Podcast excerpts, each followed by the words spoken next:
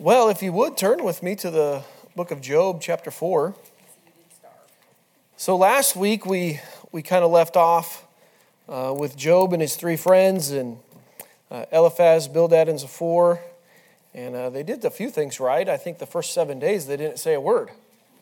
That was probably the right thing at that point. And, uh, but this week we'll look at chapter, we're going to kind of look at some things in chapter 4, 5, 6, and 7. And, uh, but we're going to talk about helping a hurting friend.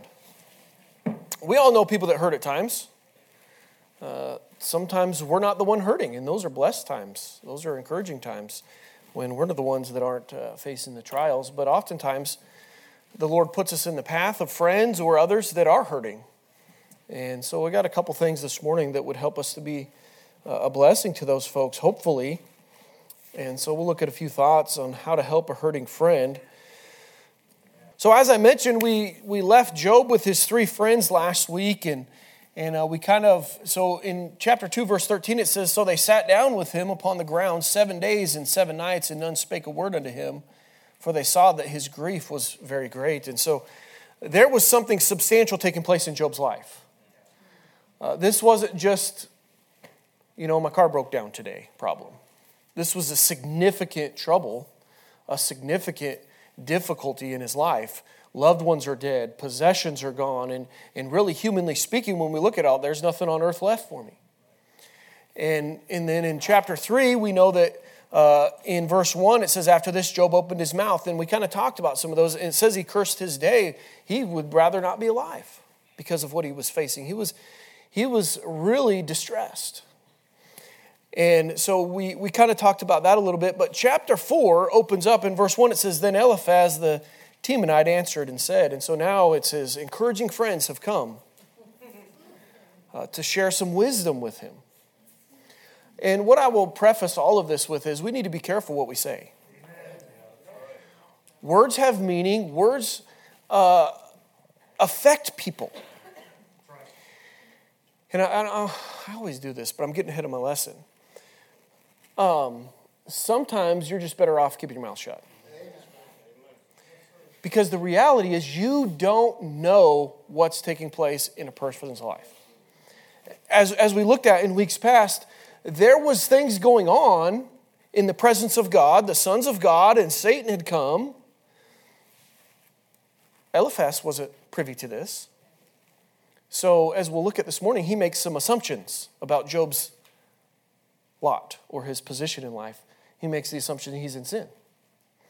And uh, so, listen, be careful about making assumptions. Sometimes we look at the outward situation somebody's going in, and we automatically make the assumption and we assume that they're doing wrong. They're not right with God. Uh, and that's not always the case. Um, What'd you say? I've already forgotten about it. If it comes from Lisa, I just forget it. Whoop, whoop. I'm just kidding. I'm glad we can have fun. But Eliphaz, he starts to do some rationalizations here. He shares with Job what he thinks taking place in his life. And uh, Job's friends, uh, they they sat grieving with him and listening to him. And finally, Eliphaz opens up here in, in chapter 4. And, look at, let's read verse down through verse 4 in, in chapter 4. Then Eliphaz the Temanite answered and said, If we essay uh, to commune with thee, wilt thou be grieved? But who can withhold himself from speaking? Behold, thou hast instructed many, and thou hast strengthened the weak hands. Thy words have upholden that which was uh, falling, and thou hast strengthened the feeble knees let's keep reading. Uh, but now it uh, come upon thee, but now it is come upon thee, and thou faintest. It toucheth thee, and thou art troubled. And uh, this, this is so interesting because we always, and look at the accusation here. Boy, you've been an encouragement, you've helped other people, but here you are going through it and, and you're just quitting. Uh, you're being a complainer about it. Um, of course, he, he opens it up. Will you be patient and let me speak? But um, verse 5 But now it has come upon thee, and thou faintest. It touched thee, and thou art troubled. He said, Boy, you've been an encouragement to all these other people, and all of a sudden you go through something. Listen, this was a big deal. Uh, I mean, the gall of this person to come to you and say, Well, boy, you've been an encouragement to others and you've strengthened others, and now, boy, you're going through this and you're going to faint. He lost everything. And he was stricken physically. And Job, he's really telling Job, You're not practicing what you preach. We're so quick to point out people's flaws. Listen, do you guys understand Job was human? He was hurting. He's human. There, there's challenges here. And so now this guy comes to him, hey, you, you can't even practice what you preach. Sometimes we all fail to begin with, right? But the, what, what kind of encouragement is that? Listen here, buddy. Why don't you just practice what you preach? Uh, he was better off the first seven days he was there keeping his mouth shut. Right? You can talk the talk, but you can't walk the walk. Goodness. Then in verse 6, he, he asked Job if, if since he, he fears or, or reveres God, shouldn't that give him confidence and shouldn't it, his integrity give him hope? Uh, so, really, in other words, if you are living a good life, you have nothing to, to fear because God always blesses the righteous and punishes the wicked. And here in verse 7, he rationalizes here. It says, Remember, I pray thee, whoever perished being innocent, or where were the righteous cut off? He's saying, Does God, God only does this to the wicked. God's not punishing the righteous like this. Are you picking up what I'm putting down here this morning? I mean, it's right there in chapter 7, or verse 7. He's making the assumption that Job has got to be in sin because God only treats people that are in wickedness this way. God only allows these things. But I want to take you back to chapters one in, in, in earlier in the book. God has permitted everything that has taken place in Job's life.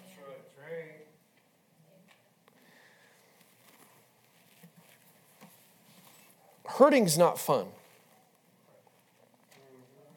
Whether it's physical pain, I don't like physical pain. I stuck my hand in a snowblower one time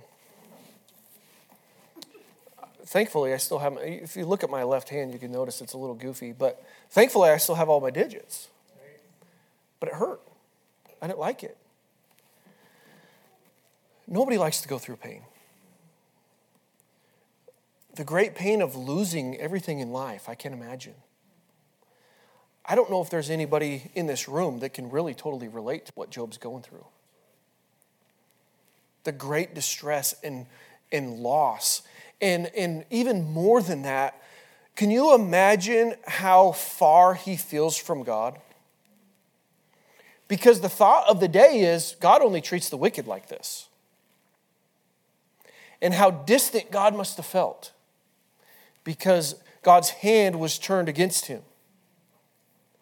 God had allowed these afflictions. Uh, he's in a bad way, we would say. Uh, and so Eliphaz is just listen, we don't need people to point that out when we're struggling. Boy, I know you're hurting. And by the way, God only allows this to wicked people. Listen, I guarantee you, people probably understand that. I know in my life, when things aren't going well, I'm like, Lord, what have I done?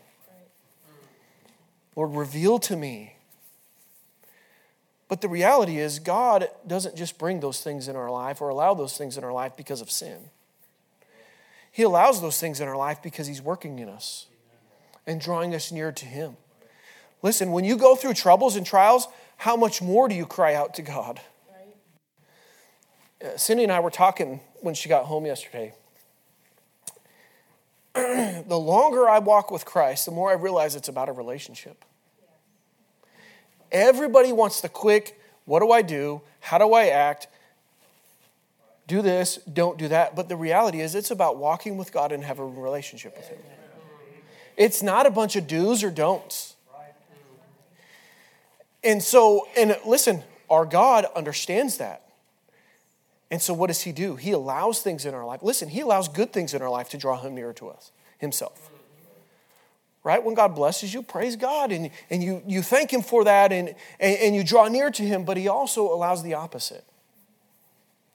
He allows difficulty. Listen, He allows death. He allows sickness to draw us near to Him. One of my prayers, whenever I hear that somebody's sick and they don't know Christ, is hey, they need to be drawn closer to the Lord because they need Christ. God, please work in this situation to draw them to yourself. It's hard, it's difficult, but God's working. Maybe a friend should say that, but not in these words that Eliphaz is using. And he gives this hair raising experience. If you read this chapter, um, you've seen it. He talks about the hair raising up and uh, there uh, I think in, in verse 15 or something like that, if I remember right. Yeah, my flesh and stood, and it stood still, but I could not discern from where an image was before me. There was silence, and I heard a voice that showed mortal man. Ah, that's not it. I didn't see it there. Oh, 15 it is. Then the Spirit passed by. Oh, and the hair of my flesh stood up. Yeah, see, I did study. Um, but when you get up here, it doesn't always seem like it. So. But he shares this hair raising experience, which he had a vision that frightened him, and, and uh, while he was in a deep sleep, uh, the spirit goes past his face and causes the hair to stand up. Uh, he can see a form that can't uh, tell what it is. The spirit speaks in a whisper and asks if a mortal man can be pure before his maker. How can God trust people in houses of clay if he has no trust in his angelic host? And so Eliphaz here reasons that mortals are alive in the morning and dead in the evening, perishing while no one notices. Uh, he pictures their bodies as temporary tents that fold up and are without wisdom because an entire life is not enough to grasp God's wisdom. Uh, listen, the point here is ungodly complainers provoke God's wrath. He, he's giving Job a hard time. Uh, based on his life experience, Eliphaz has a second argument for his reasoning in chapter 5. Uh, in, in chapters or chapter 5 verses 1 through 6 eliphaz implies that job is acting foolishly. Uh, what do you uh, what does he say in verse verse 7 now let's read those verses in uh, chapter 5 1 through 6 it says call now if there be any that will answer thee into which of the saints wilt thou turn? For wrath killeth the foolish man and envy slayeth the silly one I have seen the foolish taking root, and suddenly I cursed his habitation. His children are far from safety, and they uh, are crushed in the gate. Neither is there any to deliver them. Whose harvest the hungry eateth up, and it even out of the thorns, and of the robber swalloweth up their substance. Although affliction cometh not forth out of the dust, neither doth trouble spring out of the ground. And look what it says here Yet man is born unto trouble, and the sparks fly upward. Listen, sorrow and tragedy are part of life. And life can often feel like a grindstone. It can grind us down or it can sharpen us. The sparks fly upward, it says. And uh, you, I know you've heard the term, it will make you bitter or better. The challenges of life. And amid adversity, some people uh, become more loving and more compassionate. Those are people I like being around. They're better than me. When things get hard, I tend to get pretty gruff. If you come to the DeGarmo house, you'll see sometimes when I'm having a hard day, I'm not the, the peach of a guy to be around. Lord, help me. I, I want to be different. I want to, but there are, I'll be, I'm just going to be honest. Sometimes when the grind of life keeps going, sometimes I'm not the friendliest guy, even to my wife. And she's so sweet and cooks me food. There's others that the grind of life makes them harsh and angry. Listen, when you're going through the challenges, we just need to look to God. We just need to trust Him. It is not what happens to us that determines what kind of people we will be, but how we react to what happens that makes all the difference. It's how we respond. Someone said this the same sun that hardens clay also melts butter. Why is it that the same cause produces different effects? The reason is the reaction of the substance. This is especially true when applied to humans. We are different from clay or butter because we have a choice in how we react to adversity and suffering. We have no control over what happens to us, but we can control our reactions.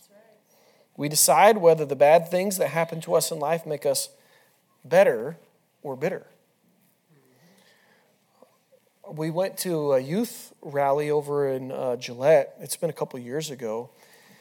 And uh, Pastor Clem was talking to the teens about their responsibility in their reaction.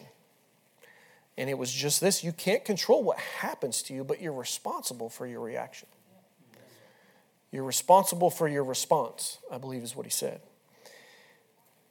and in verses 8 through 17, Eliphaz reveals uh, he believes all of Job's problems are a result of Job's sins. He just kind of makes it straight here. Uh, and how does he look at verse 17 in chapter 5? This, he makes it pretty simple. He says, Behold, happy is the man whom God correcteth, therefore despise not thou the chastening of the Almighty. He's saying God's correcting you. Uh, God's trying to get your attention, Job. And uh, that word Almighty is used 31 uh, times in, in, the book. Um, but Eliphaz kind of wraps everything up and, and he's urging Job to repent, uh, to get right with God. Can you imagine how Job must have felt to have someone imply that the loss of all of his wealth and, and the loss of all of his children was God's discipline for his sin? Could we know what God says of Job, do we not?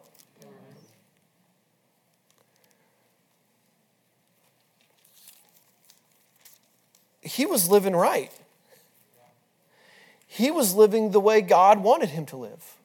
I believe Job was walking with him. And so your friend comes to you and says, You need to get right with God, Job. These things wouldn't be happening in your life if you didn't have sin. You just need to get right with God. The Almighty is chastening you. God is working in your life. What an encouragement. Because you're on the flip side of that, in distress, sackcloth and ashes, trying to go through this, knowing that you've been doing all that you can to walk with God. That's not the kind of friend we ought to be. Listen, don't rationalize what you think's going on in somebody's life because you really have no idea. You'll make assumptions. You'll say, Well, I've seen this before, and it may have been true before. It might even be true now, but it doesn't mean you need to say it. You're not the Holy Spirit. Allow God to do the convicting, allow God to do the work. But let's look at what Job really needs. Job reveals his disappointment with his friends in, in chapter 6. Um, but Job answered and said, Oh, that my grief were thoroughly weighed and my calamity laid in the balances together, as he opens up chapter 6 here. Uh, though only Eliphaz has spoken, uh, it would appear that Bildad and, and, and uh, Zophar agree uh, with this. They've affirmed it with their silence, if nothing else. Uh, they didn't speak up and say anything contrary. I don't think they truly understand the, the torment of his suffering, nor the bitterness that he would rightfully but temporarily feel. Listen, God understands our difficulties. God under, did you know God understands your feelings? So when he allows affliction, distress, trouble in your life, he knows the emotions that you have and the feelings that you have, and he will understand your response. He's not, and by the way, our Savior went through it just like we did. In all points, like as we are. Our God understands this. And so, thankfully, Job, it was temporary, but um, Job's burden is so heavy, he says his grief could be weighed and his troubles put on balances or scales, they would be heavier than the sand of the sea. I went through some difficult times, but I don't know if I could say that. I felt some weight in my life at times. But I don't think I could feel the, the full weight of what Job is experiencing here. And so, Job, I think, is not wrong in his response. Some people may say it's rash and reckless, what he would say. I think he's just revealing how he feels. Sometimes that's good for us. Listen, uh, back to it being a relationship. God understands you. God understands your troubles. Listen, there's Spoke with somebody this morning. I'll be careful, but uh, I'm not. It has nothing to do with our conversation. It was already thought about. But some of the best prayer I've ever had in my life was me just saying, God, I don't know.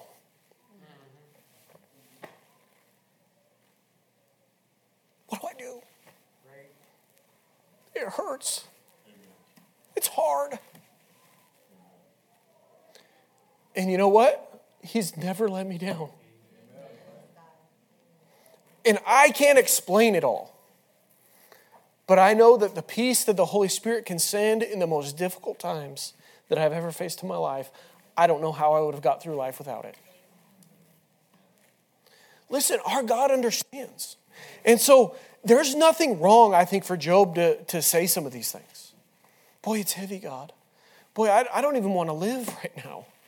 And that's hard to say.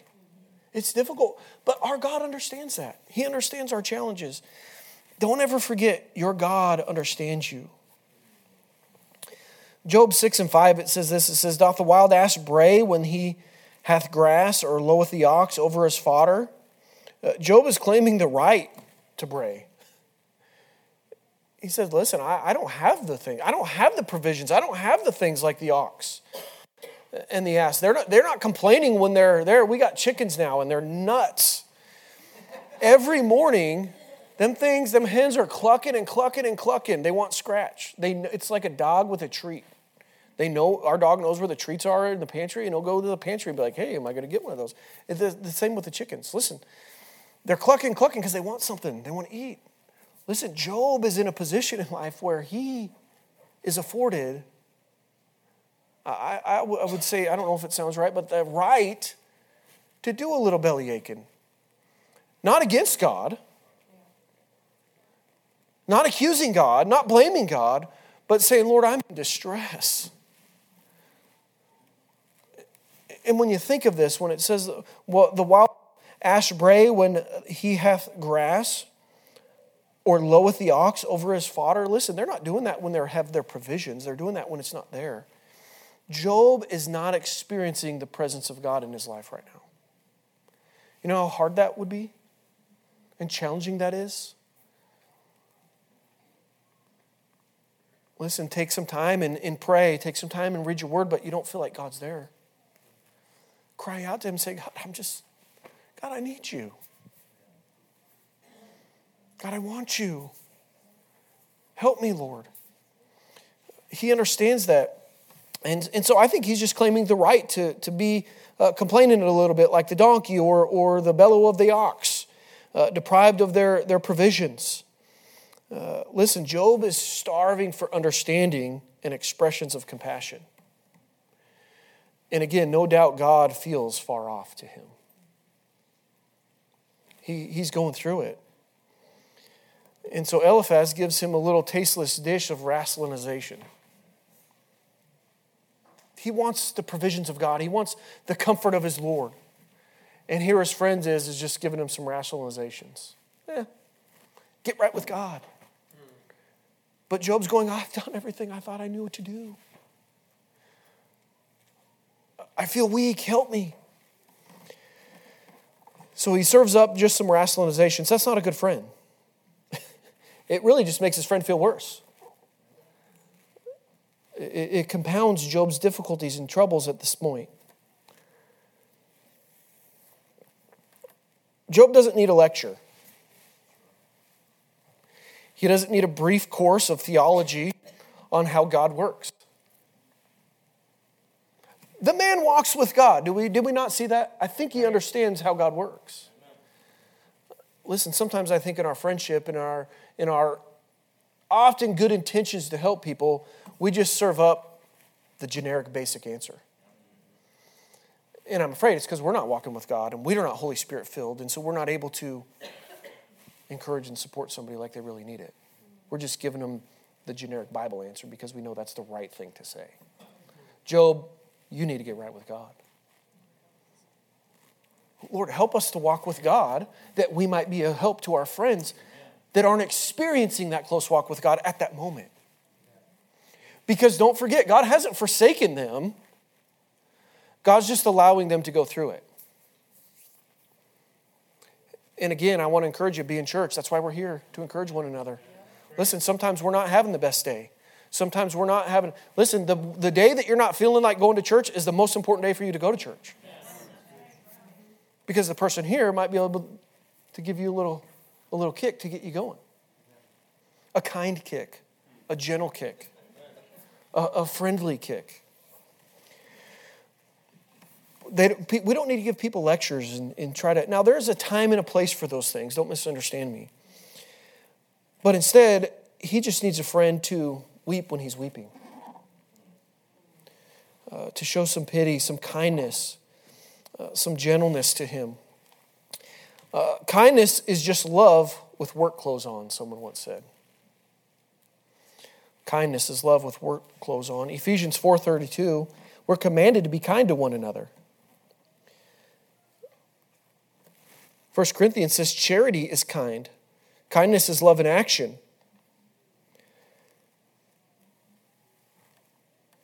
Job, he, he look at verse uh, 15 in chapter 6, if you would. He, these are, he, he describes his friends here. It says, My brethren have dealt deceitfully as a brook, and as the stream of brooks they pass away, which are blackish by reason of ice, and wherein the snow is hid. Uh, what time they wax warm, they vanish. When it is hot, they are consumed out of their place. The paths of their way are uh, turned aside. They go to nothing and perish. Boy, what a description. Uh, they're like streams that have no water, they have given him no help. Uh, what a friend. He implies they are afraid if they comfort them, him that, that God may punish them as well. But look at verse 24. And this is Job's reply to Eliphaz, just to make sure you're, you're tracking that. I don't know if I said it, but it says, Teach me, and I will hold my tongue, and cause me to understand where I have erred. How forcible, excuse me, how forcible are right words, but what doth your arguing reprove? Do you imagine to reprove words and the speeches of one that is desperate, which are as wind? Yea, you overwhelm the fatherless, and you dig it, uh, dig a pit for your friend. Now therefore be content, look upon me, for it is evident unto you, if I lie, return I pray you, uh, let it not be iniquity, yea, return again my righteousness in it. Is there iniquity in my tongue? Cannot my taste discern perverse things? So Job asks his friends to tell him the sin for which they believe God is punishing him. Tell me. He will welcome some honest criticism but not groundless insinuations. Hey, if you can give me something substantial, something real, uh, uh, listen, Job was a righteous man. I believe he was doing everything he could to walk with God and, and he, let my secret sins be known. But, but listen, he, hey, this isn't the kind of friend we want to be. Sometimes we just need to allow somebody to express their feelings without a response. Job in, chapter 3 was just expressing how he felt, and then all of a sudden, Eliphaz thinks he's got all the answers. He just needed some kindness. And so, Job, he continues this reply in chapter 7. He compares himself to a slave or a hired servant, uh, concluding that his condition is worse. It says, Is there any appointed time to man upon earth? Are not his days also like the days of an hireling? A servant earnestly desireth a shadow, and an hireling looketh for the reward of his work, so am I made to possess months of vanity, and wearisome nights are appointed me. he's having a hard time. Uh, and he's going through it. Some people are afraid to vent their true feelings to friends or to God, but Job is not. Uh, his prayer is a great model for all of us and, and it really sums up in chapter, verse 11 in chapter 7. It says, Therefore I will not refrain my mouth. I will speak in uh, the anguish of my spirit. I will complain in the bitterness of my soul. There is good to be done when you express how you feel. I believe that. There's a right place to do that. I mean, we won't go around belly aching to everybody. Uh, but Job, uh, I think, was finding relief in expressing how he was feeling about how uh, the, the situation of his, his, his life was going. In verse 20 and 21 in chapter 7, it says, I have sinned. What shall I do unto thee, O thou preserver of men? Why hast thou set me a mark against thee so that I am a burden to myself? And why uh, dost thou not pardon my transgression and take away mine iniquity? For now shall I sleep in the dust, and thou shalt seek me in the morning, but I shall not be. Job, he is wondering what despicable sin he has committed to deserve such suffering. He himself, like I said, is asking the same questions that Eliphaz is, is accusing him of. Uh, God should know because he is the preserver of humanity. He's saying God knows. He asks why God has made him his mark or target. Job goes on and says, Why doesn't God just pardon his transgression and take away his iniquity so his suffering will be over? He, he wants it to end. He wants God to forgive him and to be done with it. Job says he will soon be in the grave, so if God is going to forgive him, he needs to do it quickly in the latter part of that chapter. How long wilt thou not depart from me, nor let me alone till verse 19, till I swallow my down my spittle? I have sinned, what shall I do? In verse 21, why dost thou not pardon my transgression and take away my iniquity? For now shall I sleep in the dust, and thou shalt seek me in the morning, but I shall not be. He's just begging for God to do something here. He doesn't understand. Understanding Job's frustration and anger, God simply allows him to vent his feelings.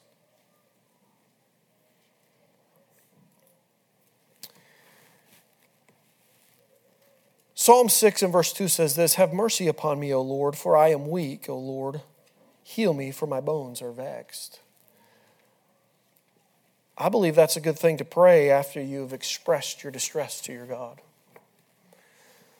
Listen, in that prayer, David, I believe, wrote that psalm is uh, asking for mercy, not justice. I think the psalmist understood and he realizes that uh, he does not deserve relief, but he's asking for mercy. His bones being vexed or troubled refers to that inner turmoil. Listen, sometimes we just need to go to God and say, God, be merciful unto me. I can't do it. But listen, our God understands. And so express those things to Him and ask for mercy. Listen, we ought to be there to encourage those that are hurting. And I want to remind you today allow God to do the convicting.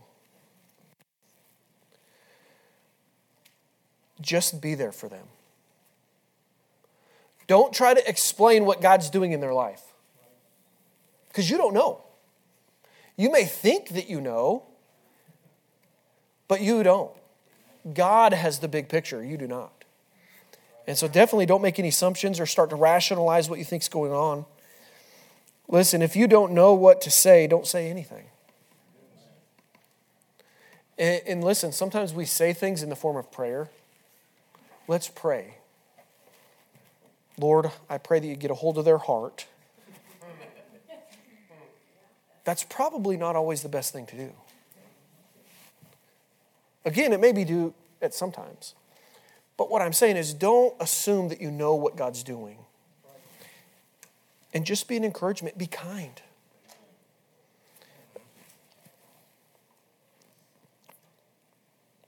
This Christian walk is about a relationship, not conforming to some standard that we perceive is the epitome of being a Christian. And oftentimes, when we see somebody going through circumstances in life, we make an assumption that because they're in these situations, something's not right. The reality is, they might very well have a closer walk with God than you ever did. As in the case of Job, I would say, in Eliphaz and his, his two other friends. He was walking with God. And God allowed difficulties to come in his life. When difficulties come in your life, trust Him. Just trust the Lord. He will work things out and bring things to pass. Heavenly Father, we thank you for this day, Lord. I pray that you would just help us to be an encouragement to those that are hurting. Lord, give us wisdom and know how to be a blessing and encouragement to others that are hurting. And I pray, Lord, that you would just strengthen our hearts, that we can trust you in all the circumstances of life. Lord, when the things are going good, but when the things are going bad as well, Lord, that we would just trust you. And Father, now we pray for the service to follow. We ask that you would meet with us. Fill this place with your spirit. I pray that you touch each and every heart. I pray that nobody would leave this facility today without knowing Christ as their Savior. Lord, if there's the lost here today, Lord, I pray that you would work in their heart, fill us with your spirit, guide and direct us to talk with that person. And I pray, Lord, you just draw them to yourself. And Father, we pray that you just encourage believers today through your word and the fellowship. We ask it in Jesus' name. Amen.